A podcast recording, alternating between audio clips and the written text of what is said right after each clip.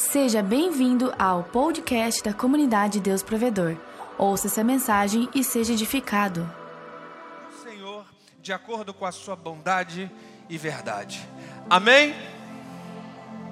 Vamos lá. Hoje nós vamos falar acerca do trabalho de Deus e do nosso trabalho. Você sabe que algumas pessoas pensam que na graça não existe trabalho. Algumas pessoas pensam que no evangelho da graça de Deus é um evangelho de sombra e água fresca. As pessoas dizem assim: ah, não, agora é só graça, agora só água de coco, água fresca, sombra, uma rede para relaxar, agora não precisa mais fazer nada. Estamos todos descansados na graça de Deus. E existem algumas contradições no entendimento da graça, que é a pessoa de Jesus. Então, quando falamos acerca de trabalho, preste atenção nessa palavra, ela vai ser bem utilizada hoje. Trabalho. Algumas pessoas acham que trabalho é maldição, porque elas pegam aquele texto isolado, que do suor do seu rosto, diz as Escrituras em Gênesis que a terra será maldita, não o homem, a terra. E são duas coisas bem diferentes. Existem pessoas que acham que a boa vida é quem não precisa trabalhar. E tem um monte de gente fazendo uma fezinha todo mês na Mega Sena porque ele nunca mais quer trabalhar. e ele acha que a boa vida mesmo, o estado pleno do ser humano é nunca mais precisar trabalhar. Uau! Agora existem pessoas que enxergam com o olhar de Jesus. Entendem que o trabalho é uma bênção do Senhor e que faz parte da existência do homem. Perceba, Adão, antes do pecado. Lembra que o Senhor plantou um jardim e colocou Adão lá no jardim? E ele diz assim: governe sobre os animais, dê nome aos animais, e você foi chamado, Adão, também para lavrar a terra. Está escrito na sua Bíblia. Ou seja, já existia um trabalho que foi designado para, por o homem antes do pecado. Ou seja, Deus está nos revelando que o trabalho, o trabalho prazeroso, é uma bênção de Deus. Amém? E eu vou te provar isso através de um menino de 12 anos. A Bíblia fala que tinha um menino de 12 anos, que na festa judaica ele foi com seus pais para o templo em Jerusalém, e os pais esqueceram ele lá. No meio do caminho se deram conta. E quando voltaram para achar o menino, esse menino respondeu: O que é que vocês querem de mim? Não sabeis vós que me convém tratar dos negócios do meu pai? Esse menino de 12 anos se chama Jesus Cristo. Com 12 anos, Jesus Cristo já estava tratando dos negócios do pai. Com 12 anos, Jesus Cristo já estava trabalhando. Perigo isso. Se alguém pegar esse trechinho meu do YouTube e colocar, vão achar que nós estamos fazendo apologia a trabalho infantil. Tá? Nada disso. Mas é fato que Jesus, com 12 anos, já estava nos dando uma lição. Em que nós, em Deus, fomos chamados para tratar dos negócios do Pai. Fomos chamados para trabalhar com os negócios do nosso Pai Celestial. Aleluia. E olha para Cristo, depois, na vida adulta, quando ele já tinha começado o seu ministério. Em João no capítulo 5, versículo 17, esse texto é fundamental para o que nós vamos ensinar aqui. Jesus disse assim: O meu Pai trabalha até agora, e eu também trabalho. Ora, aqueles que defendem a teologia de que o trabalho é uma maldição, que, que vai dizer quando lê esse versículo aqui? Quer dizer que Deus Pai e Jesus estavam debaixo de maldição? Não tem o menor sentido. Cristo está nos ensinando que o Senhor trabalha, Ele trabalhou e nós devemos trabalhar também. Lembra quando Jesus disse assim: Olhe para a seara, está pronta, poucos são os trabalhadores. O que ele diz? Ore para que o Pai envie mais trabalhadores. Jesus nos ensinando novamente acerca do trabalho. Deixa eu te dizer uma primeira verdade para entrar no seu coração. O trabalho é o veículo pelo qual Deus te recompensa. Essa é a hora de você dar um glória a Deus, cheio de fé no seu coração. Estamos falando do seu trabalho. Não é um trabalho fora, não é um trabalho que vai acontecer, é o seu trabalho. Ele pode ser um veículo de recompensa, um meio de Deus te abençoar grandemente. Deus não recompensa todo o trabalho que nós fazemos, não. É importante você entender isso, porque esse é o ponto que eu quero ensinar aqui essa noite. Não é todo o trabalho que você faz que é recompensado por Deus. Existe o trabalho que não é recompensado, que ele não está debaixo da mão poderosa, abençoadora de Deus, existe o trabalho que é sim recompensado por Deus, que é abençoado.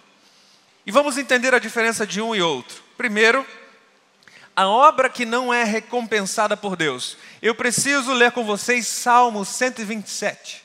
Olha o que diz a partir do primeiro versículo. Se o Senhor não edificar a casa, em vão trabalham os que a edificam. Se o Senhor não guardar a cidade, em vão vigia a sentinela. Preste atenção. Deus usa analogia aqui para nos ensinar do construtor e da sentinela, ou do vigia, do vigilante. Ele está dizendo assim: olha, se o Senhor não edificar, está sendo inútil o trabalho de quem edifica, está sendo em vão. Se Deus não edificar, eu não posso ter resultado, eu não tenho colheita, eu não tenho fruto verdadeiro. A palavra aqui em hebraico para edificar é a palavra banar, que significa construir, estabelecer, formar um negócio, Olha que forte isso. Se o Senhor não construir, se o Senhor não estabelecer, nós não podemos receber a colheita, o fruto daquilo, da bênção que Deus tem para nós, amém? Qualquer obra que o homem fizer para chegar até Deus, que não seja através de Cristo Jesus, essa obra é inútil. Essa é uma obra vã. Qualquer coisa que você fizer que não seja através de Cristo, é a obra que não tem recompensa. É obra que não é abençoada por Deus.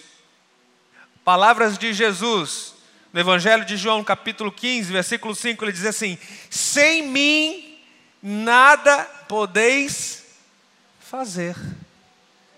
Nada inclui o seu trabalho? Sem dúvida. Sem Jesus, você não pode fazer nada. O que, que ele está querendo nos ensinar com isso? É que sem a presença dele em nós, se não for por ele, se não for no caminho dele, se ele não edificar, o nosso trabalho será inútil. Eu não preciso perguntar quem aqui gostaria de ter um trabalho inútil. Sabe o que é ter um trabalho inútil? É você trabalhar em todo esse mês de novembro, chega ao final do mês você quer receber o seu salário, ou começo de dezembro, não, não tem salário. Por quê? Porque o seu trabalho foi descontinuado. Ele foi desconsiderado. Nós não consideramos, ele foi inútil. Você imagina isso? Você ia ficar feliz ou triste? É óbvio que nós queremos ter a recompensa, a bênção do Senhor sobre o nosso trabalho. Então vamos entender dessa obra, a obra que Deus recompensa. Porque o trabalho que Deus abençoa e que Ele recompensa é o trabalho que nós fazemos junto com Ele. Entenda o que eu estou dizendo? Se eu não trabalho junto com Deus, se eu trabalho sozinho, eu não tenho recompensa dele. Por quê? Porque eu estou trabalhando com esforço próprio. Eu estou trabalhando por conta própria. Então, se eu decido viver a minha vida independente da vida de Deus, tomando as minhas próprias decisões, vivendo alheio àquilo que Deus tem e é, eu trabalho por minhas, pela força do meu braço. E eu vou te dizer, algumas pessoas são bem sucedidas trabalhando na força do braço. Existem várias pessoas hoje aí de sucesso, vários cases de sucesso, Pessoas que batalharam, começaram do nada e se tornaram bem-sucedidas em algumas coisas. Isso é bom. Existe sim. Mas o que é melhor? Se você pudesse escolher essa noite, se você pudesse decidir, é uma decisão, eu te dou as duas oportunidades. Você tem aqui dois frutos para experimentar. Aquele que é totalmente abençoado, provido pelo Deus vivo, aquilo que Ele projetou e sonhou para você viver ou você quer viver segundo o seu esforço próprio, segundo a capacidade das suas mãos, segundo os seus estudos, segundo o seu intelecto, segundo suas experiências? Qual deles você escolheria? É sobre isso que nós estamos falando. Não é trabalhando, não é, olha só que interessante isso. Tem muita gente que pede para Deus trabalhar conosco. Oh Deus, nos ajuda, trabalha comigo, vamos lá. Mas não se trata de Deus trabalhar conosco, se trata da gente trabalhar com Ele. Por isso o salmista diz: se Deus não edificar, o que, que significa isso? Se Deus não estiver na frente, se Deus não estiver dirigindo, se Deus não estiver planejando, se Deus não edificar, em vão, inutilmente trabalha aquele que edifica. Por isso, uma das coisas mais difíceis da vida é saber se nós estamos fazendo aquilo que fomos chamados para fazer. Uma das decisões, uma das respostas mais importantes que você precisa ter é: para que você nasceu? Todos nós precisamos ter essa resposta no nosso interior. Eu te pergunto essa noite: para que você nasceu? Se eu tivesse sozinho com você, sentado numa mesa tomando um café e eu te perguntasse isso, você conseguiria me responder em menos de 10 segundos? Para que você nasceu? Você tem claramente o propósito de Deus na sua vida revelado, você tem vivido, gastado seus dias vivendo nesse projeto, vivendo nesse propósito. Tantas pessoas trabalhando, gastando suas horas, se estressando por dinheiro. E existe uma diferença muito grande em trabalhar por dinheiro e trabalhar por propósito. Quando você entender qual é o seu propósito e decidir trabalhar por ele, então não apenas o dinheiro vai te seguir e vai te acompanhar, mas vai te acompanhar prosperidade, saúde, paz, vida abundante, tudo aquilo que o reino tem de bom para te oferecer, vai junto no pacote.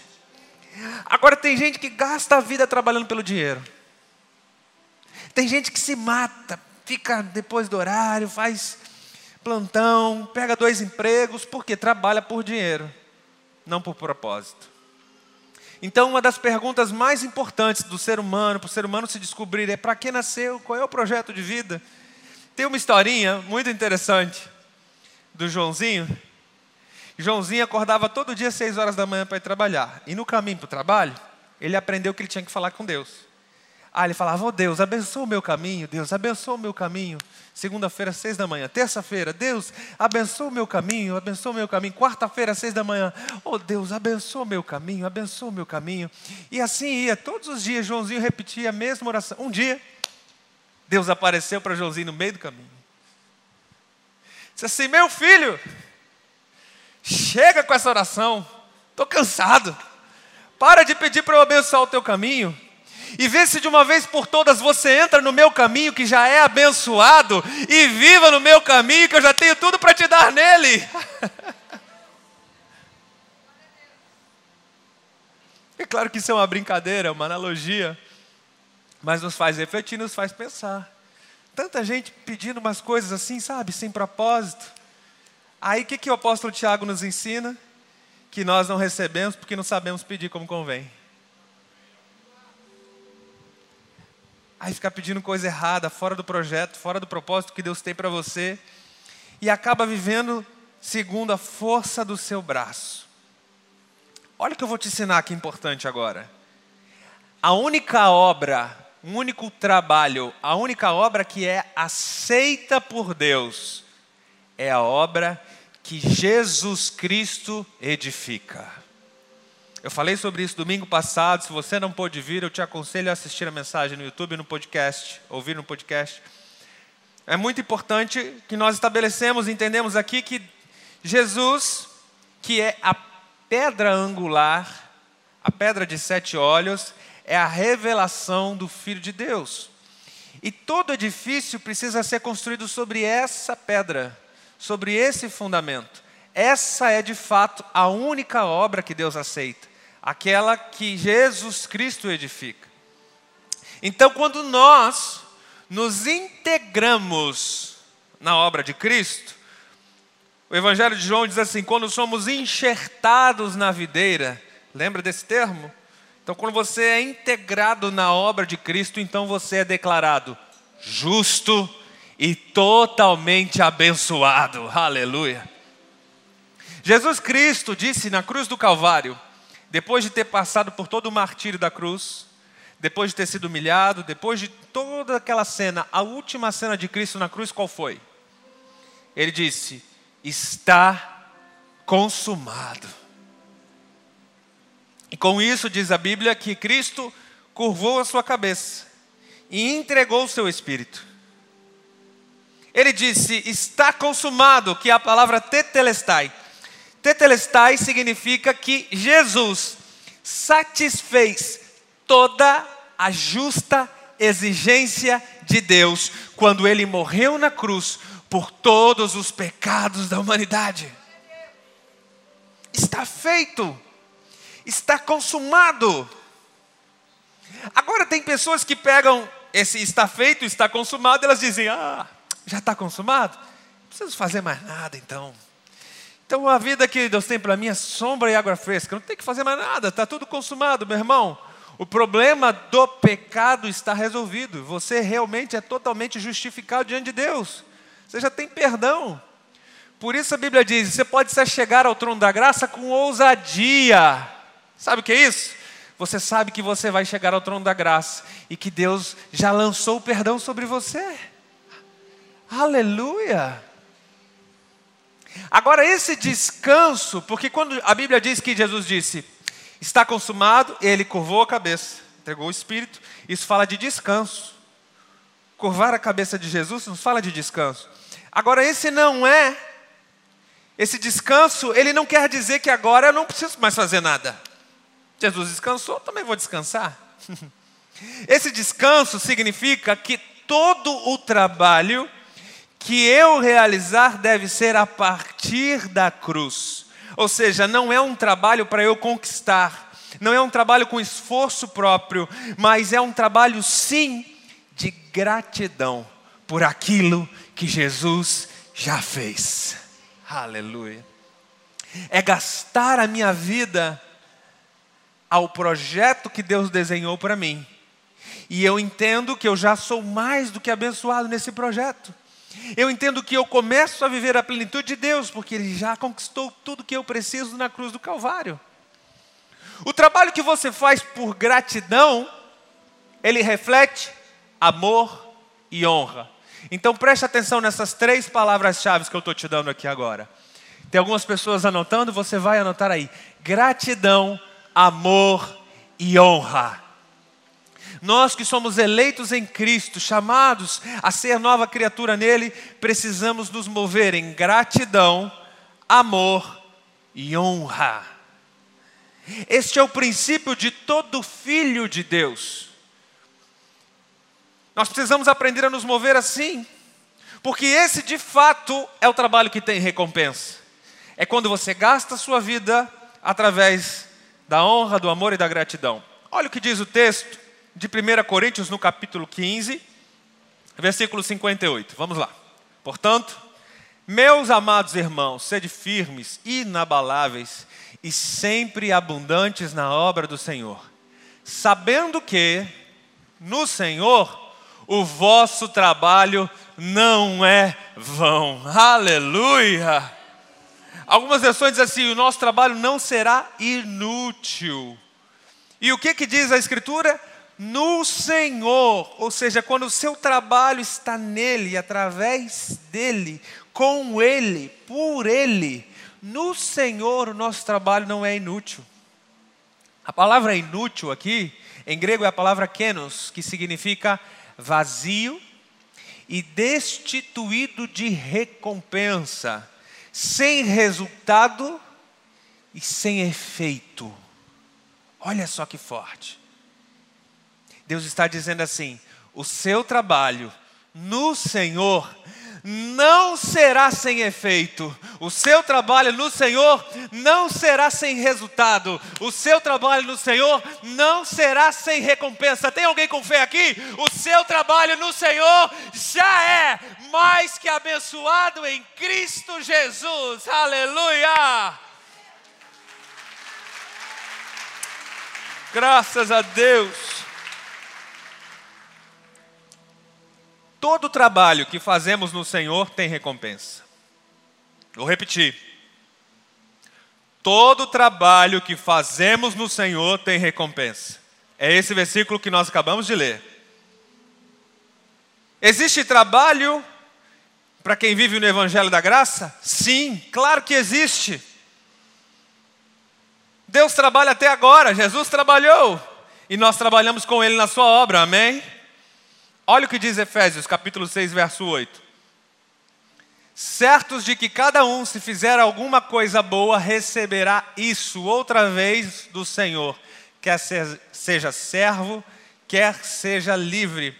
A Almeida diz assim, que é o texto mais tradicional, talvez a sua Bíblia está dizendo assim, porque vocês sabem que o Senhor recompensará a cada um pelo bem que praticar. Aleluia. Deus está sendo claro. Não é aqui uma mensagem figurativa, profética, Deus está sendo claro, nítido. Ele está dizendo que o Senhor recompensará a cada um pelo bem que praticar. Sabe o que eu estou a dizer com isso? Você me dá licença agora que eu vou abrir um parênteses bem pastoral mesmo. Isso aqui é para quem já é dessa casa há algum tempo e caminha conosco. É para você essa palavra. Então, por favor, coloque muito amor agora no que eu vou te dizer. Muito, muito amor. Mas nós que subimos nesse altar assumimos um compromisso da verdade. Alguém aqui gosta de ouvir verdade? Alguém aqui gosta de ouvir verdade?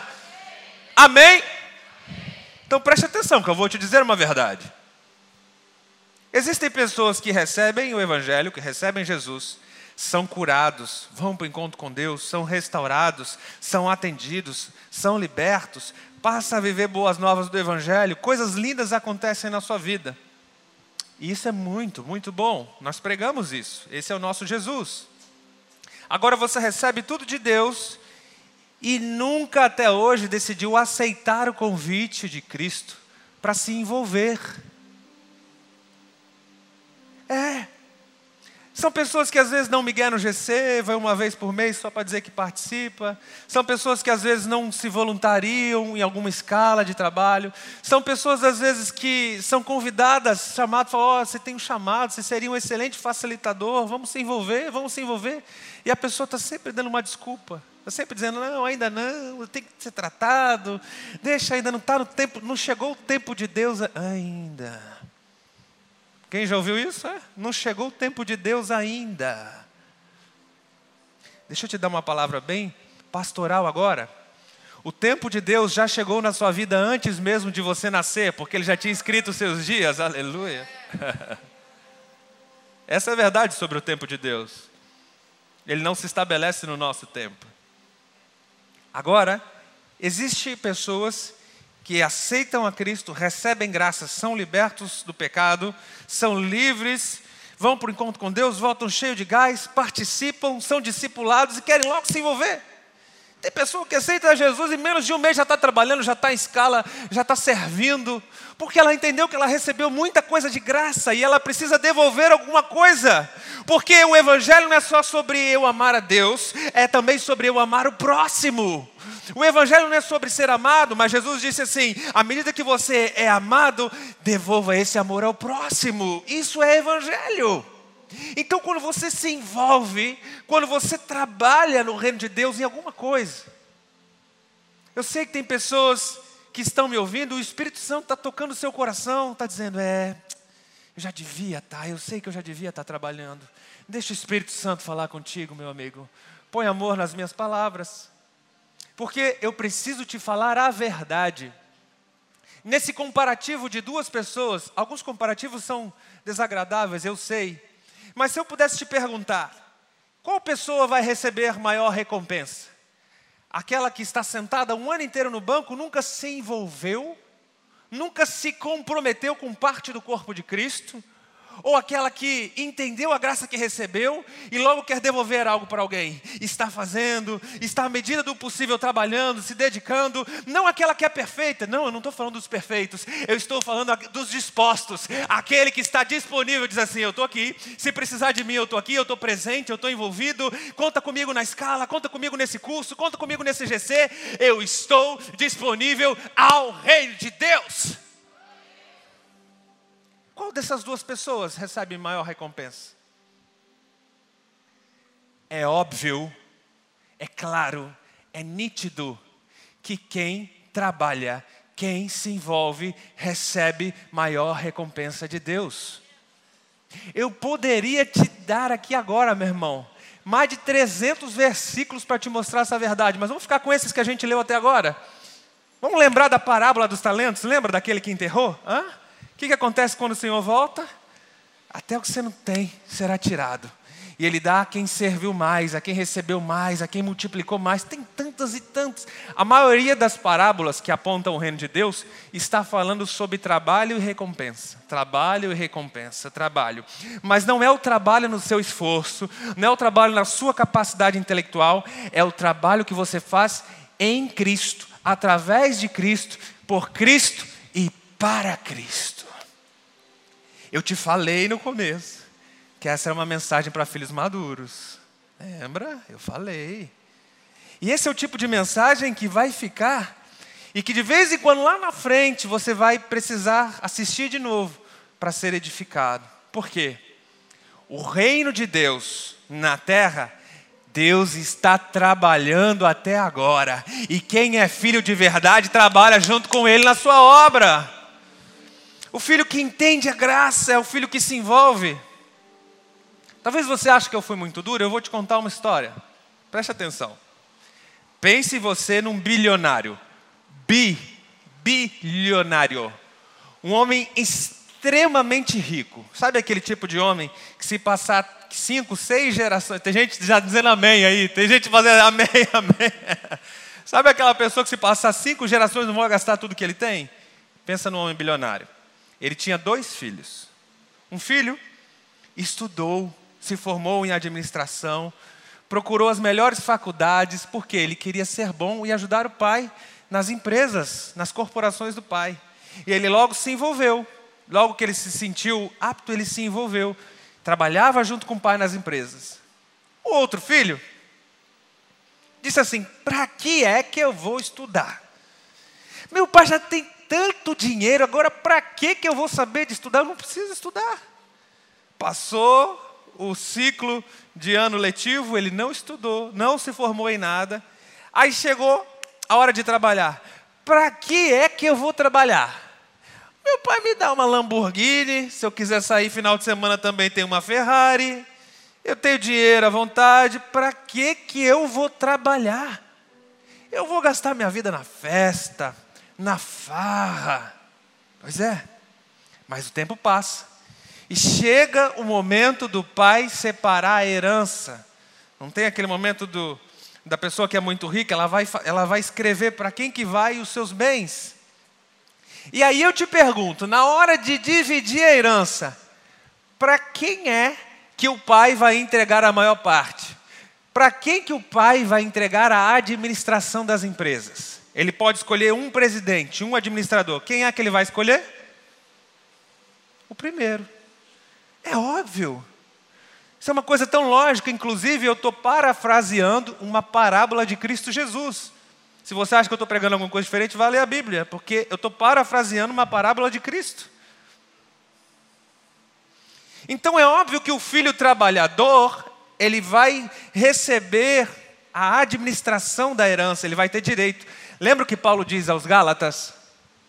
Ele diz assim: o herdeiro, quando é menino, o que, que ele está falando de idade? Não, está falando da cabeça. Quando pensa como moleque, quando não pensa como um herdeiro, quando não amadurece, de nada difere de um escravo. Olha que forte isso. Tem o sangue real, tem direito à herança, mas está escrito na Bíblia: de nada difere de um escravo. Por quê? Porque pensa como menino. Está na hora dos filhos de Deus serem amadurecidos no Senhor. Dê um glória a Deus aí, bem forte no seu espírito. Diga assim: essa palavra é para mim. A começar desse altar, nós precisamos amadurecer, porque à medida que nós amadurecemos em Deus, nós podemos desfrutar mais e mais do seu favor e da sua herança. É quem entende a graça e trabalha por graça. Olha que lindo isso. Voltando a essa historinha, o filho precisava trabalhar? Não. Por que, que ele trabalhava? Porque ele entendeu quem ele era. Uau! Ele entendeu que ele era dono de tudo. Quando você entende que é dono de tudo, você não trabalha para conquistar, você trabalha por quem você é.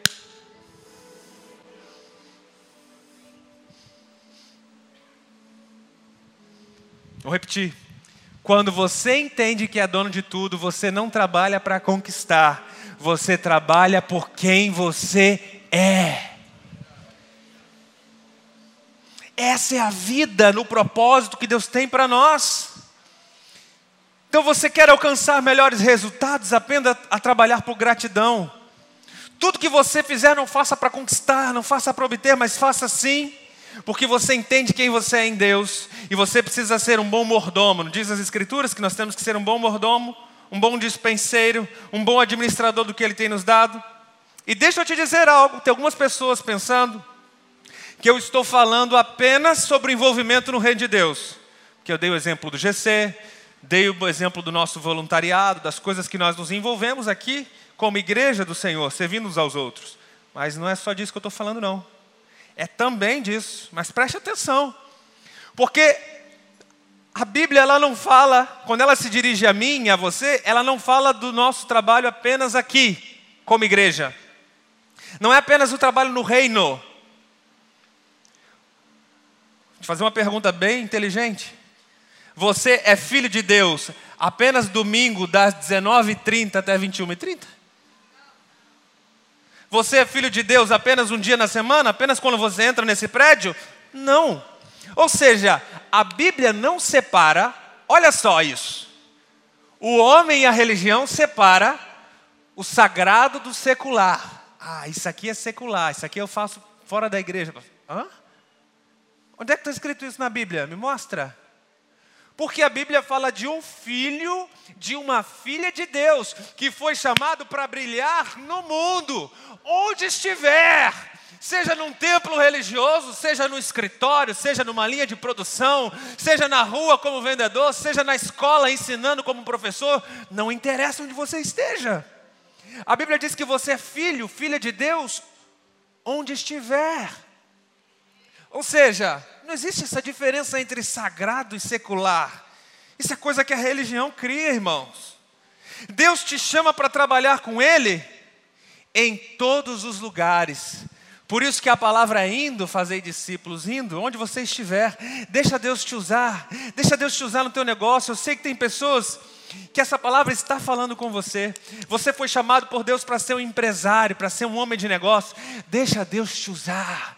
Deixa Deus te usar sobre os seus funcionários. Deixa os teus funcionários entender o que é a expressão do amor, da graça, do favor. Deixa Deus te usar hoje. Talvez você diga assim, pastor, sabe o que é? Eu estou desempregado. Eu estou fazendo um bico de Uber. Você não está entendendo? Às vezes é um tempo que Deus permitiu só para colocar determinados passageiros no teu veículo, que você precisa ser luz e falar do amor de Deus para essas pessoas. Está na hora de nós, os filhos de Deus, manifestarem para o mundo quem nós somos. Não importa onde você está, ou nesse momento como você está. Eu sei que tem pessoas, eu já ouvi alguns testemunhos. Tem pessoas que passam por um emprego e fica naquele período de experiência 90 dias. E aí o que acontece? Ela está com toda a expectativa de que vai ser aprovada, de que vai ficar na empresa e ela recebe a dura notícia: não, nós não vamos te contratar. Aí você fica perguntando: meu Deus, o que está de errado? eu estou sendo fiel, o que, é que eu estou errando? Será que você não entendeu? O Espírito Santo não foi claro contigo? Ele te colocou 90 dias para você abalar, para você mexer com a vida de alguém, para você ser luz, para você ser sal na terra, para você trabalhar para o Senhor naquele tempo, naquele período. Quer dizer que a obra de Deus está imperfeita que você está sendo infiel? Não. Quer dizer que nós é que não estamos entendendo direito que onde a gente entra, onde a gente pisa, como a gente vive, nós fomos feitos para manifestar quem nós somos. Você é filho de Deus, carrega o DNA de Jesus e foi chamado para brilhar o amor e a graça e a bondade do Pai. Aleluia! É isso. Olha só, Vou dar mais um exemplozinho, já que eu estou tocando umas feridas hoje. Deixa eu tocar mais uma aqui rapidinho. Eu comentei hoje de manhã com a liderança, nós tivemos uma reunião de liderança abençoada, amém? Eu, eu, eu comentei a respeito de um exemplo, que eu, se nós fizéssemos agora uma chamada aqui para pedir uma oferta, eu paro agora a mensagem e falo, todo mundo vai, todo mundo não, quem quiser vai entregar agora uma oferta, e essa oferta que você entregar, você vai receber cem vezes mais. Você não precisa nem ter fé. Eu tenho fé para você. Eu estou te dizendo como profeta. Você vai receber cem vezes mais. Aí vem aquele bando de gente, vem entrega. Fala assim, meu Deus, por que, que eu não levei mais dinheiro hoje? Eu vou receber cem vezes mais. Por que, que eu não levei tudo que eu tinha? Eu te pergunto, a pessoa que faz isso, ela está ofertando para Deus ou ela está ofertando por ela mesma?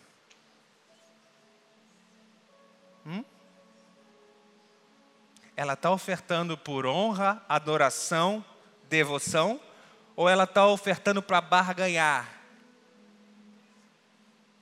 Ela está ofertando porque ela acredita que ela vai receber cem vezes. Hã? A Bíblia diz assim, ó: honre ao Senhor com as primícias de toda a sua colheita. A palavra é honre, não barganhe. Honre. A Bíblia nos ensina a primiciar, a ofertar aquilo que você tem de melhor com honra. Sabe o que é isso?